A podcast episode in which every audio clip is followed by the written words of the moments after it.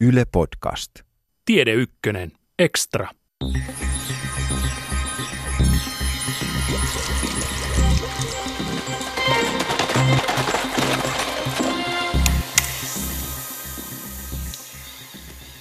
Kuivuus purkaa soihin varastoituneen hiilen ilmastoa lämmittämään. Lisääntynyt lämpö sulattaa Siperian ikiroudan ja suot ja ilmoille pärähtää tuhansien vuosien aikana turpeeseen varastoitunut hiili. Siperian soista karkaava metaani ja sitäkin vahvempi kasvihuonekaasu, ilokaasu, lyövät pökköä pesään ilmaston lämpenemisessä. Ihminen pahentaa vielä tilannetta soita kuivaamalla. Kuivatut suot meillä ja tropiikissa muuttuvat hiilinieluista hiilen lähteiksi. Happelisissa oloissa, kun turve alkaa lahota ja hiilivarasto haihtuu ilmaan. Indonesiassa puutorvesoiden palaminen lisää vielä käryt ja kitkerät savukaasut kaupan päälle. Suometsätieteen professori Harri Vasander on rämpinyt monen sortin soilla meillä ja tropiikissa. Podcast-sarjan toimittaa Leena Mattila.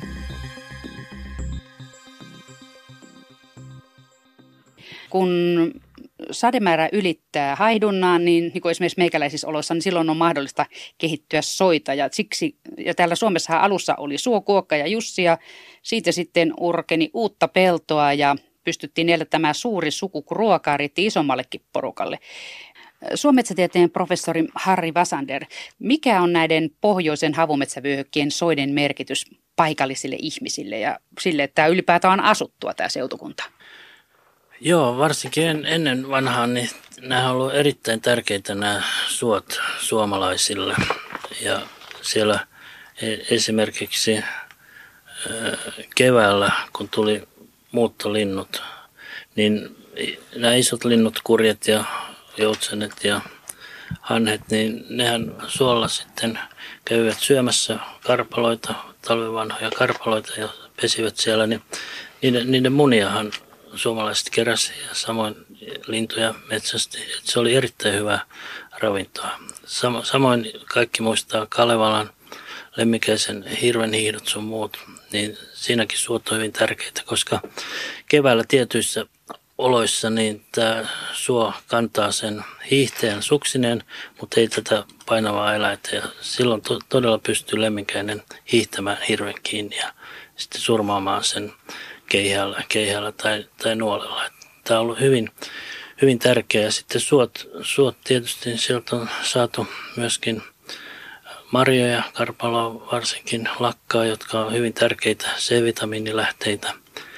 Ja äh, sitten myöskin suot, suo sammalta ja rahkasammalta, niin kuin karhunsammalta on käytetty esimerkiksi talojen seinissä eristemateriaalina. Se on erittäin hyvä eristemateriaali. Mullakin on vanha, vanha talo tuolla Lohjalla, niin sieltäkin löytyy välipohjasta kaiken näköistä sammalta.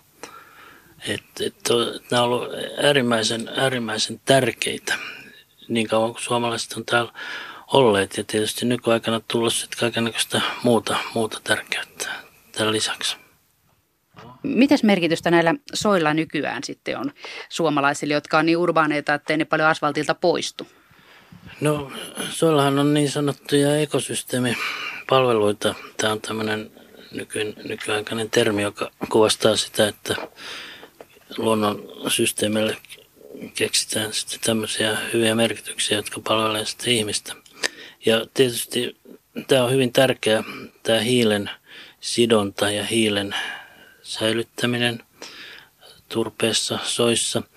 Mutta ihan samalla tavalla kuin se kerryttää hiiltä, siis ilmakehästä otetaan hiilidioksidia ja sidotaan se hiilituotteeksi ja se jää sinne sitten osittain turpeeksi, niin samalla tavalla myöskin suot toimii vesivarastoina. Sitten sinne esimerkiksi typpeä runsaasti tai jää jonkun verran ja kaikenlaisia muita aineita. Että ne on tämmöisiä hyvin monipuolisia varastoalueita, mutta just tämä hiili ja vesi on ehkä, ehkä nyt ihmisen kannalta tärkeimmät asiat, mitä, mitä suot varastoi. Ja esimerkiksi vesi, vesivarastoina ne on, ne on hyvin, hyvin tärkeitä. Siellä on, siellä on runsaasti vettä, koska jos ajatellaan tuommoista normaali suota, joka on sen verran märkä, että siinä saapas uppoaa, sanotaan nyt nilkkaan saakka, kun kävelet siinä. Ja jos se on semmoinen rimpipinta, niin siinä itse asiassa kävellään semmoisessa aineessa, jonka kiintoainepitoisuus on pienempi kuin tuommoisen punaisen maidon. Mutta jos joku on yrittänyt maidossa kävellä, niin hän joutuu maitokylpyyn, mutta tämmöisessä suossa, niin siihen onkin ihan mahdoton upota. että siinä on niin hyvin tämmöinen, mä kutsuisin sitä soiden turvaverkoksi. Ja se tulee siitä, että siinä on sarojen ja tupasvilla ja muiden kasvien juuria ja maavarsia, jotka todella muodostaa semmoisen ihan sananmukaisesti turvaverkon, josta ei läpi pääse. Vaikka, vaikka sen, sen tuota kiintoainepitoisuus on hyvin pieni. Muista joskus nuoruudessa suokurssilla, niin siellä käveltiin jollain avosuolla ja siinä oli vaan sitten se niksi, että kun meitä oli joku 15, niin ei saanut samalla alueella olla pitkän aikaa, koska se alkoi painoa, että sitten kun alkoi olla kontiosaappaan heijasti nauhaa myöten vesi, niin sitten oli paras siirtyä vähän niin kuin ulommas siitä, missä kaikki muut on, koska se painu niin kuin joku riippumatto kuopalle. Joo, se on juuri näin, että se on samalla lailla, jos joku on mennyt ensi, ensi jäille silloin, kun jään paksuus on yksi tai kaksi senttiä. En suosittele tätä, mutta, mutta tiedän, että jotkut tutkijat ovat niin tehneet, niin sieltä on äärimmäisen vaikea päästä pois johtuen siitä, että se menee semmoiselle kuopalle se jääkin. jääkin ja sitten se joudut ikään kuin nousemaan pientä rinnettä ylös. Että tämä on tämmöinen jännittävä seikkailu, mitä en todella suosittele tietenkään. Mutta, mutta soilla vähän samalla, samalla lailla, että sehän painuu, painuu sitten, jos on märkä suo, niin sen selvästi näkee, että se rupeaa vähän painumaan ja siinä sitten pikkuhiljaa rupeaa uppoamaan, uppoamaan ja herkästi tosiaan märillä, märillä paikoilla niin se saapas, pitkävartinenkin saapas hörppää vettä, mutta vaikea siihenkään on upota sitten oikeastaan niin kuin napaa syvemmältä. Ja sitten jos alkaa mennä näin, niin sitten pitää ottaa tämmöinen samanlainen menetelmä kuin niillä ensi jäillä, että nelinkonti vaan ja yrittää saada jalat pois sieltä. Ylämäkeen sieltä. Ylämäkeen ja pyöriä, pyöriä ja, ja, ja kontia ja niin edelleen. Et, et hyvin, hyvin harvalle suolle todella pystyy mitenkään just tota napaan syömällä putoa, putoamaan, vaikka vähän pomppiskin.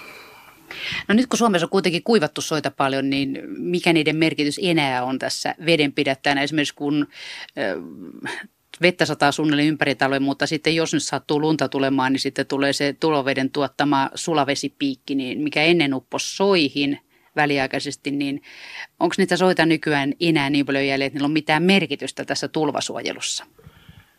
Kyllä ne edelleenkin on tämmöisiä vesi, vesivarastoja, että kyllä siitä lähdetään, mutta tietysti oja myöten niin tulee, tulee vedet nopeammin ulos, mitä sitten ehkä ilman niitä ojia, että nämä yli, ylivalumat on, on lisääntyneet kyllä tämän ohitustoiminnan myötä. Ja tähän näkyy varsinkin jossain Keski-Euroopassa, jossa suuretkin joet, niin niitä on suoristettu ja niitä kun kosteikkoja sieltä jokien varsilta on sitten hävinnyt. Tai toinen paikka, missä, missä mä olen tähän törmännyt, on tuolla Terseiran saarella Asoreilla.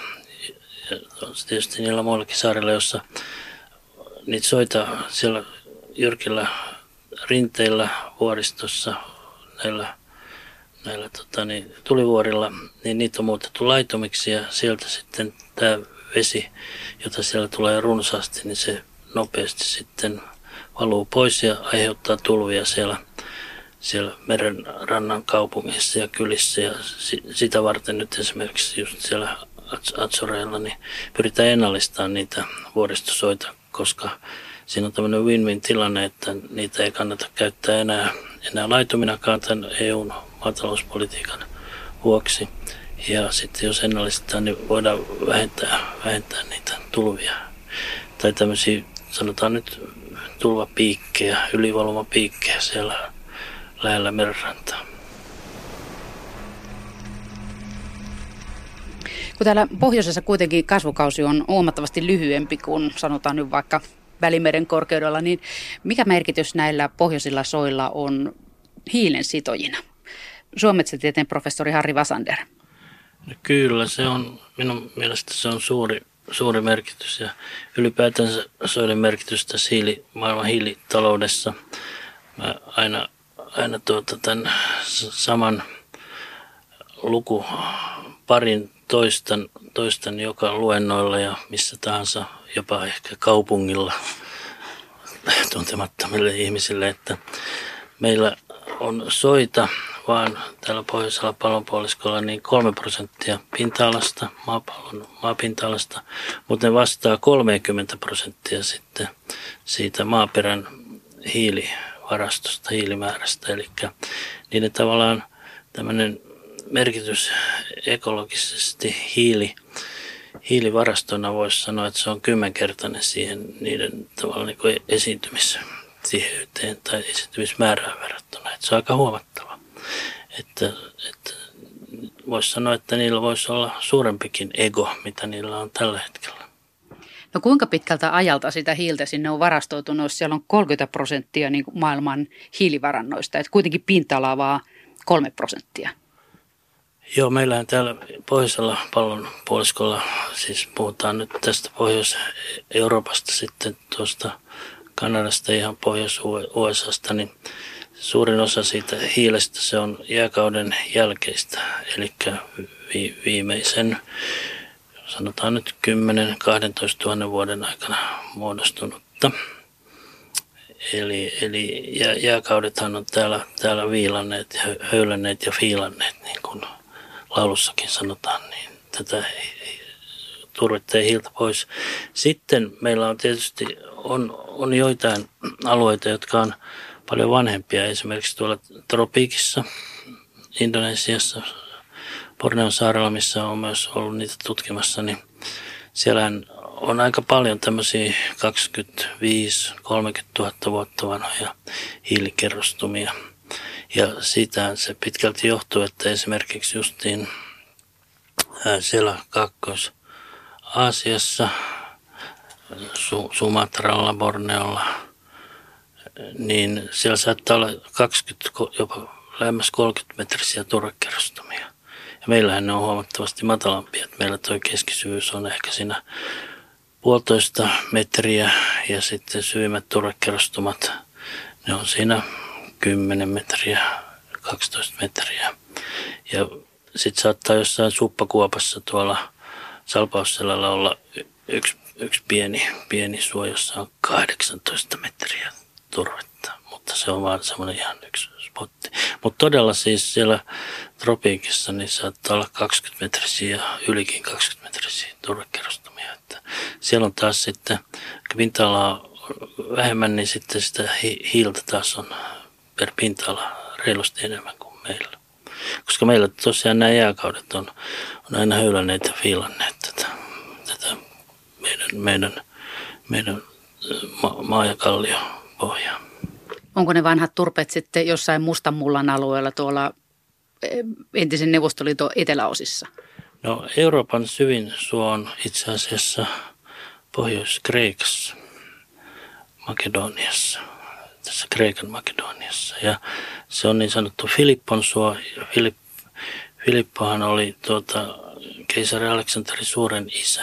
Että hänen palatsinsa oli siinä, siinä suon, suon laidalle. Voin vaan kuvitella, miten tämä tuleva Aleksanteri Suuri siellä sitten pikkupoikana on juoksenellut, juoksenellut sillä suolla. Et se on noin 180 metriä syvä Tosin siitä on yli 100 metriä aina sitten ruskohiiltä, että siellä pystyy näkemään hyvin kauniisti, miten tämä turve pikkuhiljaa sitten muuttuu, muuttuu ruskohiileksi. Et se, se, on, se on todella tämmöinen äh, hauska tietää asia, että, että se Euroopan suvin, itse asiassa maailman syvin suo on siis Pohjois-Kreikassa. Onko sitten pitkin poikin Saksassa ja muualla olevat ruskohiilivarastot entisiä soita? Tai siis ei ruskohiilivarastot, vai esiintymät? Joo, kyllä, kyllä ne on. Ne on tämmöisiä vanhoja soita. Todella siinähän on semmoinen jatkumo tässä hiilessä, että se lähtee sieltä ihan elävistä kasveista. Niissä on se noin puolet on hiiltä ja sitten ne maatuu koko ajan pikkuhiljaa ja se hiilipitoisuus nousee. Sitten kun ne joutuu, joutuu syvälle ja tulee niitä paineita, niin muuttuu ruskohiileksi ja sitten aikojen kuluessa kivihiileksi. Että tässä on tämmöinen elävästä, elävästä biomassasta hyvin maatuneen turpeen kautta ruskohiili, kivihiili jatkuma. Ja sitten niitä kaivetaan uudestaan ylös, kun sinne on saatu, tai siis siinä on luonto itse huolehtinut hiilidioksidia pois ilmakehästä, niin tuota sitten ihmiset rupeaa kaivelee edelleen niitä esiin sieltä.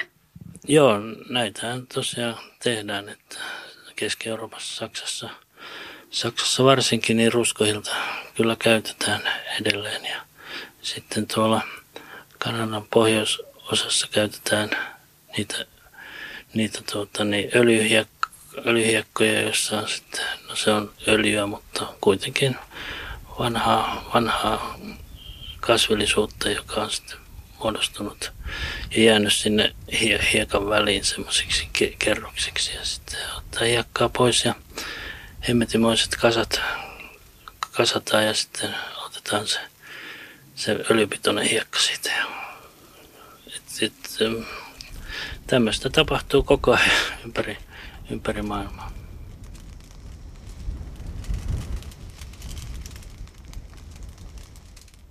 Kuinka paljon sitten entiset hiilinielut on muuttumassa sitten hiilen päästölähteeksi, kun ihmiset sorkkii niitä tavalla jos toisellakin?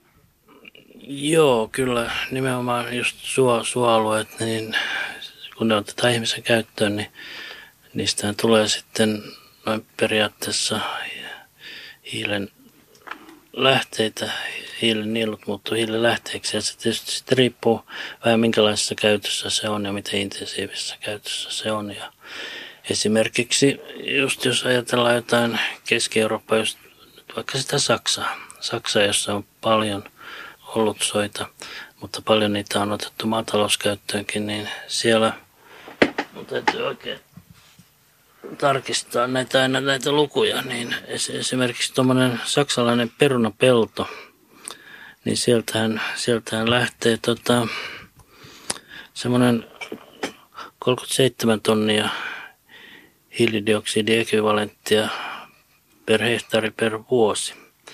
Ja jos sitä miettii, niin se tarkoittaa hehtaaria kohden tuommoista 185 000 kilometriä autolla ajoa. Normaali henkilöautolla ajoa. Puhutaan aika isoista, isoista määristä. Ja sitten jos ajatellaan tota, vielä öljypalmuviljelmiä Malesiassa, josta saattaa lähteä tämmöinen 60 tonnia hehtaarilla peräti hiilidioksidiekvivalenttia vuodessa, niin se voisi taas laskea, että se vastaa tällaista 300 000 kilometriä autolla. Aika harva ajaa vuodessa 300 000 kilometriä. Mutta muutamat ajaa hurskas hymy huulillaan sillä biodieselillä. Niin, joo. Siitä. Ja nyt, nythän kyllä nämä valmistajat on pyrkineet pääsemään eroon just tästä, tästä tuota öljypalmusta, ainakin semmoista öljypalmusta, jota viljellään turpeilla. Turpeilla, koska ne päästöt on todella niin, niin huomattavat siinä näissä turveplantaaseilla. Suometsätieteen professori Harri Vassander, kuinka ekologista polttoainetta semmoinen palmuöljypolttoaineena on? No se tietysti, jos se, jos se otetaan todella näiltä, näiltä raivatuilta turvemailta tuolla tropiikissa, niin eh, silloin se on kyllä äärimmäisen, sanoisiko, epä, epäekologista kyllä todella, että, että jos sieltä lähtee se 60 tonnia sanotaan nyt vaikka 60 tonnia hiilidioksidiekvivalenttia per hehtaari per vuosi, niin se on, se on, se on todella huomattava määrä. Et, et näistä kyllä pitäisi tietysti päästä, päästä eroon, mutta toisaalta siellä tropiikissa niin nämä turvealueet on oikeastaan ainoita, jonne, jonne voidaan enää laajentaa tätä viljelyä. Et siinä on tämmöinen tämmöinen ongelma, mutta, mutta siellä siis häviää useita senttimetrejä turvetta vuodessa. niin sillä tulee kyllä sitten kohta muita ongelmia. Niin kuin siinä käy se, että kun veden alla ollessaan hapettomissa oloissa se turve ei laho ja mm. sitten nyt kun se on ojitettu ja kuivattu ja otettu joko pottumaaksi tai sitten öljypalmuplantaasiksi tai miksi milloinkin, niin jos se on turvemaata, niin se turve alkaa hajota ja siitähän pääsee ilmaan hiilidioksidia ja sitten siitä irtoaa myös ne ravinteet. Joo, siis nimenomaan näin, näin että turpeen kertyminen tulee siitä, että siitä osa tästä materiaalista jää hajoamatta. Suuri osahan siitä myös soilla hajoaa, että meillä, mä oon sitä laskenut joskus nuoruudessa, niin, niin semmoinen, otetaan tämmöistä rahkasuot, jotka on tehokkaimpia hiilen sitoja, niin niistä, tai semmoisella rahkasuolla noin 15-20 prosenttia maks niin tästä vuotuisesta biomassasta, mitä, mitä siellä syntyy, niin kerrostuu turpeeksi, eli sielläkin se 80-90 prosenttia hajoaa. Ja sitten tuommoisilla sarassoilla, jotka, jotka on tuota, märempiä, ravinteikkaampia, niin siellä saattaa, että vain 1-2 prosenttia siitä biomassasta kertyy turpeeksi. Mutta kun annetaan tarpeeksi aikaa aina, niin sitä turvetta syntyy sitten. Ja nimenomaan sitä kertyy sen vuoksi, että siellä on hapettomat olot ja näissä hapettomissa oloissa hajotus on hyvin paljon hitaampaa kuin hapelissa oloissa. Siellä on ihan erilaiset hajottajaeliöt, arkibakteerit ja tämmöiset, jotka ei ole niin tehokkaita kuin nämä hapelissa oloissa toimivat bakteerit ja sienet sun muut. Niin, äh, ja nimenomaan korkealla oleva vedenpinta, jos se vesi varsinkaan ei liiku, niin se on, se on hapetonta ja se mahdollistaa sitten turpeen kertymisen, mutta siinä vaiheessa kun ojitetaan vedenpinta painuu, niin se hapellinen kerros tulee paksumaksi ja siinä rupeaa tapahtumaan sitten tätä hajotusta ja hajotuksen yhteydessä hiilidioksidi sitten joutuu ilmakehään. Ja se, se, joka ennen oli sidottua, niin on nyt taas iloisesti vapaana tuolla ilmakehässä ja aiheuttaa sitten ilmakehän hiilidioksidin lisääntymistä.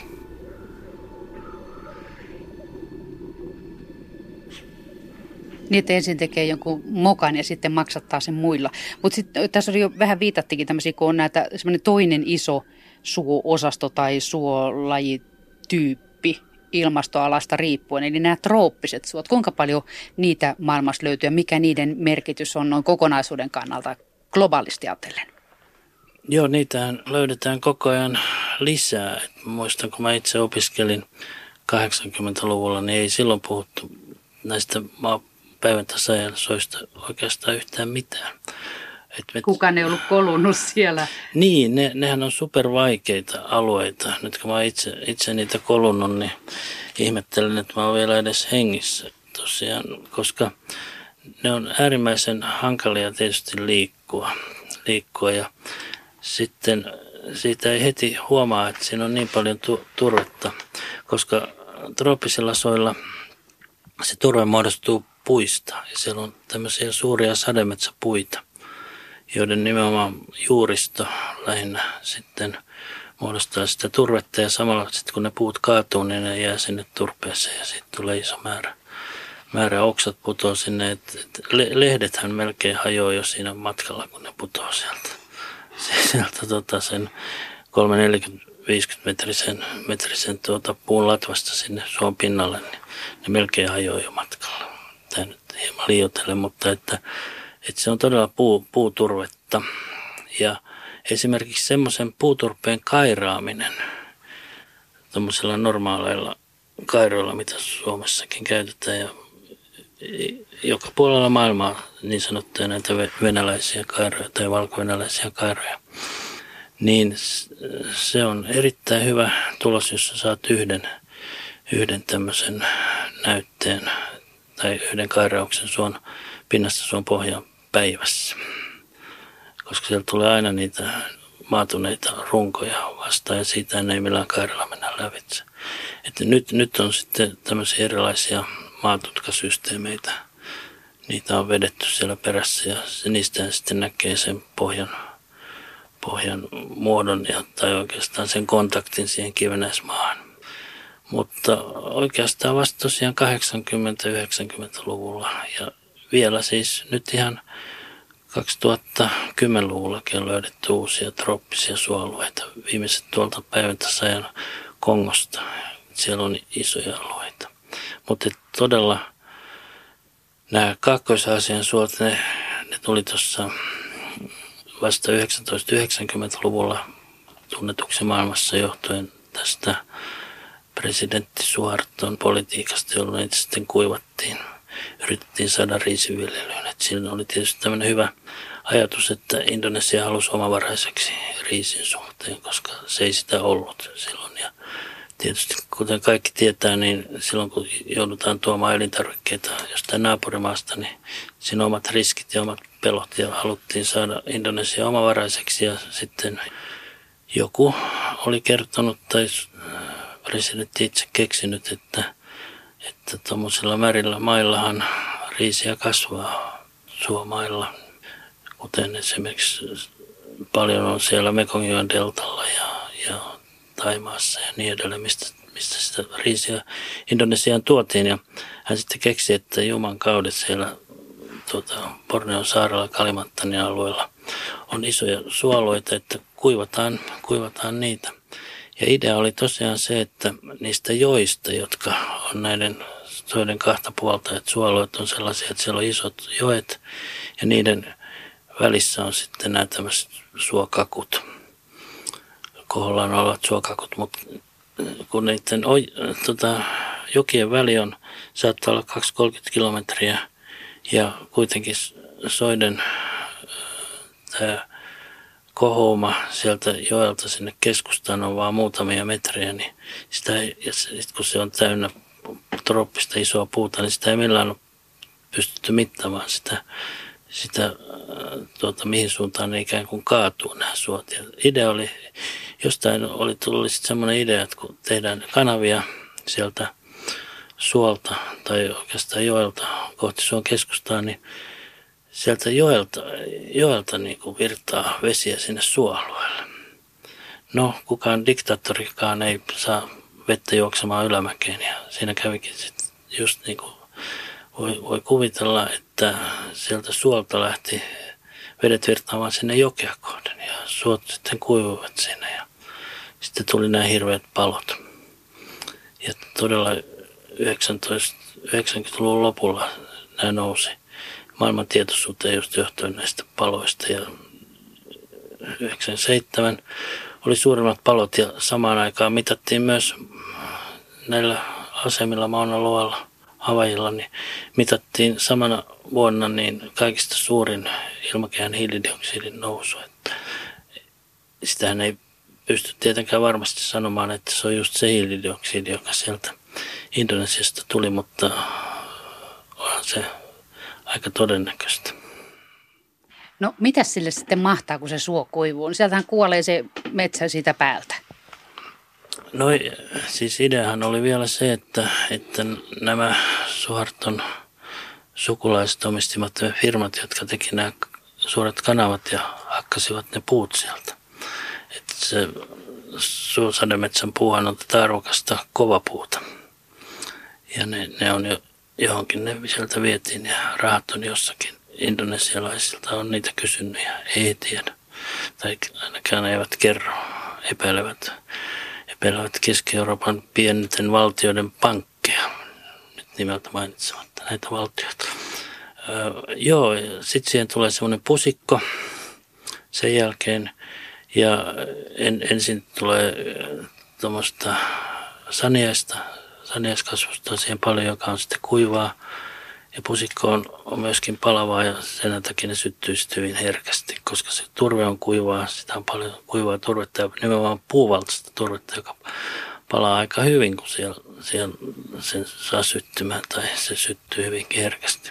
Ja sitten siinä on se, se kuiva saniainen, joka myöskin palaa, palaa hyvin ja sieltä, sieltä todella tuli ja tulee, tulee vieläkin näitä savu, savuja ja se on aiheuttanut tietysti sen, että jo Indonesiahan on joutunut naapurivaltioiden hampaisiin hyvin pitkälti johtuen just siitä, että sieltä tulee näitä hirveän kitkeriä savusumuja ja joskus Kuola Lumpur esimerkiksi, joka on aika kaukana sieltä Borneosta, niin, niin siellä on ihan semmoinen savusumo, että ei näe paljon mitään. Ja tietysti näillä, näissä lähempänä olevissa kaupungeissa, niin se on niin, niin tiheä se savu, savu, että siellä ei pysty kulkemaan tai työskentelemäänkään, että koulut on suljettu ja työpaikat suljettu ja silloin kun on pahimmat sumut. Mutta ei, ei, eihän sieltä pääse oikein karkuunkaan niitä mitenkään, että niissä heidän taloissaan monesti varsinkin kylissä niin aika, aika hataria rakennelmia. Kyllä se savu menee ihan ketterästi sieltä seinien lautojen raoista sisään.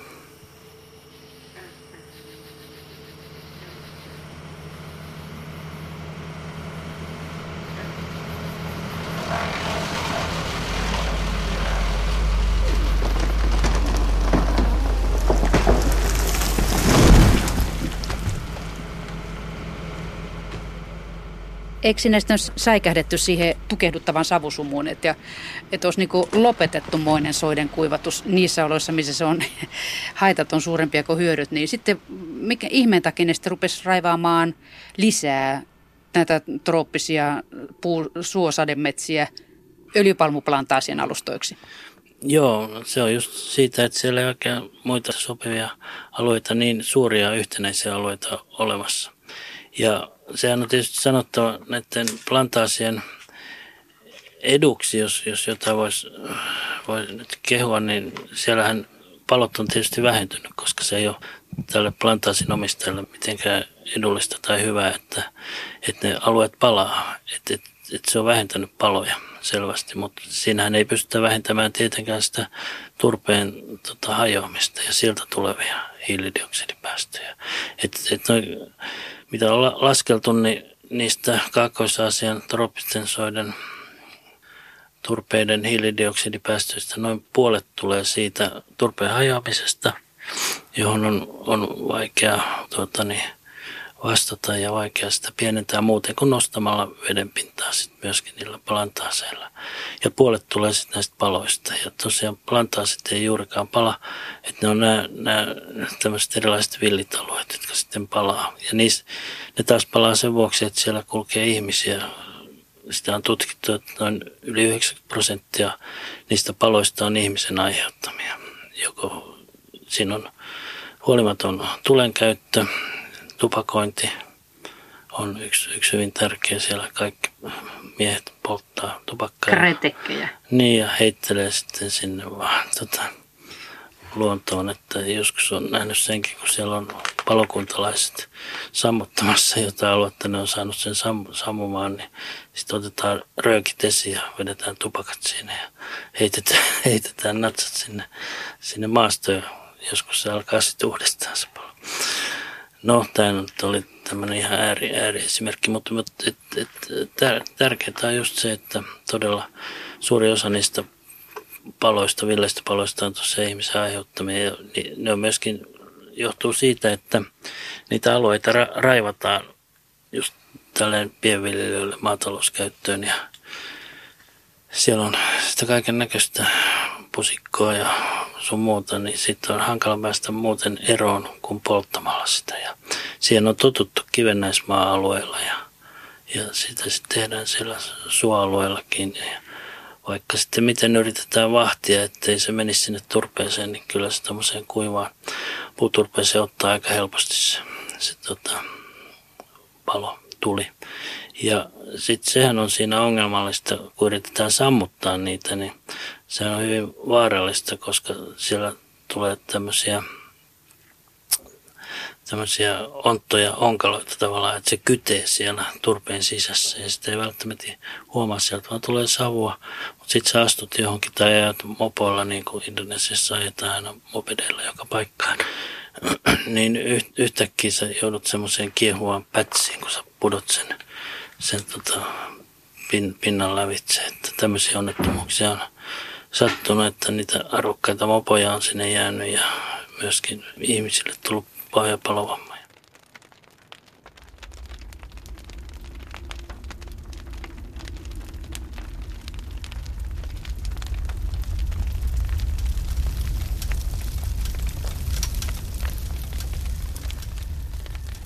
Yksi, mikä, mitä tässä ei vielä ole leivottu, niin tämä, näiden soiden merkitys niin kuin, ä, lajiston monimuotoisuudelle ja sille kuuluisalle biodiversiteetille. Kuinka sille biodiversiteetille käy, kun soita kuivataan sekä täällä Pohjolassa että sitten siellä tropiikissa? Suometsätieteen professori Harri Vasander. Huonostihan sille käy tietysti biodiversiteetille, koska mä oon just sitä miettinyt, että meillähän ei ole tietenkään yhtään sellaista lajia, joka vaatisi tuommoista oitettua suota kasvualustakseen. Että kaikki tämmöiset erikoistuneet suolajit, niin nehän kärsii kyllä hyvin nopeastikin sitten, jos veden pintaan kosketaan. Ja erikoistuneet suolajit on, jos aloitetaan, niin siellä on maksasammalia, siellä on sammalia, hyvin monenlaisia sammalia. Sitten siellä on erilaisia eliöitä, maaperäeliöitä, joita me ei oikein tunnetakaan tietenkään vielä. Ja suoperhoset on semmoisia, jotka hyvin nopeasti häviää ja tietysti sitten sitä mukaan kun suot kuivaa, niin myös, myös siellä pesivät linnut, niiden määrät vähenee. No miltä tämä soiden nykytilanne sitten näyttää meillä ja tai siis täällä pohjoisessa ja sitten tuolla tropiikissa. Ainakin jonkun verran on puhuttu siitä, että esimerkiksi Siberian ikiroutaiset suot kun sulaa, niin sieltä metanit suorastaan räjähtää silmille. Niin onko yhtä huono tilanne muualla vai onko se niin kuin maailman mittakaavassa edes huono tilanne? Onko muualla vielä huonommin? Mm, joo, kyllä se koko ajan tietysti lisääntyy tämä soiden käyttö. Että niitä otetaan erilaisiin käyttöihin ja ja sitten löytyy tämmöisiä yllättäviä juttuja, just kuten sieltä Siperiasta. Paitsi tätä metaania, niin sieltä on löytynyt semmoisia alueita, joista yllättäen tulee suuria typpidioksidi tai dityppioksidi, eli ilokaasupäästöjä, joka on vielä selkeästi voimakkaampi kasvihuonekaasu kuin hiilidioksidi tai metaanikaan. Et, et, et se, semmoisia on löytynyt. Ja ilmastonmuutos myös johtaa sit siihen, että nämä ihan pohjoiset pals, palsasuot, niin ne rupeaa sulamaan ja silloin kun palsasuo sulaa, niin siitä tulee taas semmoinen märempi suo ja sieltä alkaa tulla enemmän metaania. Ulos palsastaan ei tule metaania ollenkaan. Et, et, et voi hyvinkin olla, että meillähän on maapallolla havaittu tämmöinen lähivuosikymmenien metaanipiikki tuolla ilma, ilmakehässä. Sitä ei oikein ole osattu selittää, mutta ehkä se selittyy just näillä, sitten näillä pohjoisten soiden muutoksella. muutoksella. Ja ennallistetaan nykyisin jonkun verran ennallistetaan soita, soita mutta äh, jos ajatellaan esimerkiksi tätä hiili, hiilimuutosta, hiilidioksidin äh, lisäkertymää tai muuta, niin se ei ole mikään semmoinen nopea ratkaisu ollenkaan, vaan että kun niin kuin oli tuossa alussa puhetta soita hyvin erilaisia, niin myöskin niiden hiilen sidonnan palautuminen on hyvin erilaista. Että sanoisin näin, että riippuen nyt suosta, niin se on semmoinen yhdestä 300 vuoteen, mitä tämä, tämä tämmöinen hiilen virran kääntäminen toiseen suuntaan olisi. Että, että just semmoiset märät suot tai entiset märät suot, kun niitä ennallistetaan, niin sieltä tulee just metaanipiikit siinä alkuvaiheessa ja sitten vasta kun siellä alkaa kertyä se turve, tämmöinen omprutrohinen turve tai turve, niin silloin sitä ryhtyy tai voi ruveta sitten hiiltä kertymään.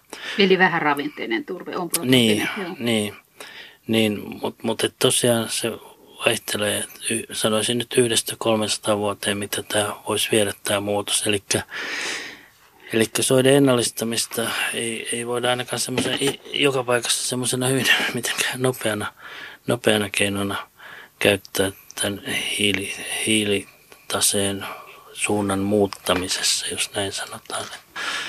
Biodiversiteettien kannalta saattaa joku muutos olla nopeampikin, että, että suoperhoset, jos niitä sattuu olemaan siinä lähistöllä, niin ne voi hyvin nopeastikin löytää tämmöisiä ennallistettuja soita ehkä linnutkin, jos sinne, tai linnutkin, jos sinne saadaan nopeasti se vedenpinta nousemaan, niin tulee sinne. Mutta joo, mitä nyt sanoisin, siis tämmöinen yleistilanne, yleistilanne, niin ihmisten määrä kasvaa, me tarvitaan lisää ruokaa, silloin sitä sitten otetaan sieltä, mistä saadaan. Suot on monilla paikoilla sellaisia paikkoja, joita vielä voidaan ottaa viljelyyn.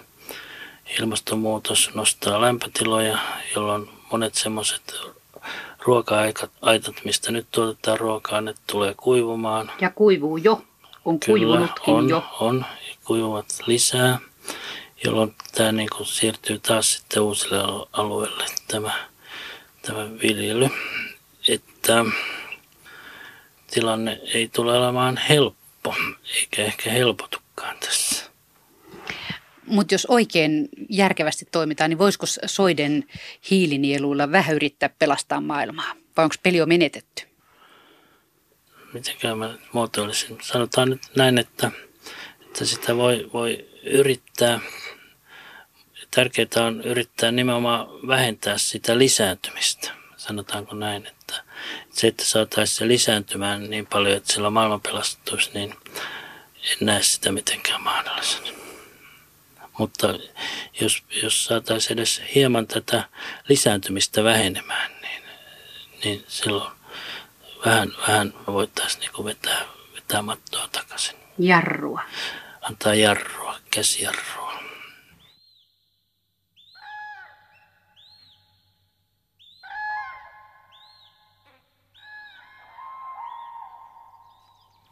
Herusko vähän lohdun sanoi tähän synkeään soiden kohtaloon, suometsätieteen professori. Mikä se on soiden tämmöinen merkitys maailman kaikkeudessa? Joo, jos ajatellaan tälleen niin kuin jotenkin kaija-ajattelun kautta, että kaikilla pitää olla joku merkitys.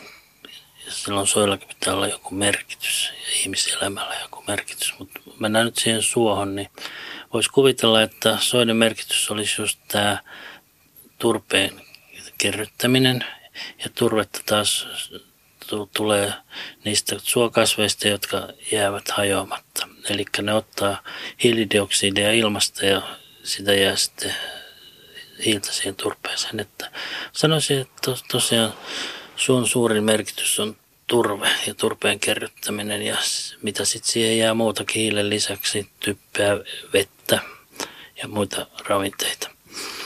Ja todella, kuten oli tuossa aikaisemmin puhetta, niin se, mitä jää turpeeksi, niin se ei kovin suuri luku ole siitä vuotuisesta kokonaistuotoksesta, että noilla karuilla rahkasoilla, kohosoilla niin sanotuilla, niin me on mitattu semmoista 15-16 prosenttia tästä perustuotannosta jää turpeeksi, eli silloin se tarkoittaa, että yli 80 prosenttia kuitenkin hajoaa. Joku 20 prosenttia voisi olla ihan maksimi, että semmoisen suon voisi joskus etsiä ja ottaa tämmöisen 20 prosentin suon. Se olisi aika hieno. Ehkä mä otan semmoisen vielä elämäntehtäväksi, niin etsiä 20 prosentin suon. Mutta to, todella niin turpeen kertyminen on hidasta ja myös se, että jos, jos tota, ennallistetaan, niin se on hidas se muutos, että niistä ei semmoiseksi nopeiksi nopeiksi jännispelasteiksi ole, vaan, vaan tässäkin täytyy odottaa, odottaa että, että siinä mielessä ei, ei soille voida antaa ikään kuin liian suurta taakkaa kannettavaksi. Pikataakkaa. Niin, pikataakkaa sanotaan näin, että, että ne on vanhoja ja väsyneitä. Mutta on myöskin niin, että, että siinä alkuvaiheessa, silloin kun ne on nuoria sprinttereitä, niin silloin, silloin siellä on myös semmoisia vaiheita, että turvetta voi kertyäkin, mutta silloin siellä on myöskin tätä metania ja muita, muita kaasuja. Että ne on aika mielenkiintoisia ja monipuolisia ja hitaita ja nopeita ja sen takia mielenkiintoisia, mutta ne ei yksinään ollenkaan pysty tietenkään ratkaisemaan näitä suuria maailmanlaajuisia ongelmia, mutta, mutta voivat olla siinä hyvässä, hyvässä mukana hyvänä apuna. Nimenomaan.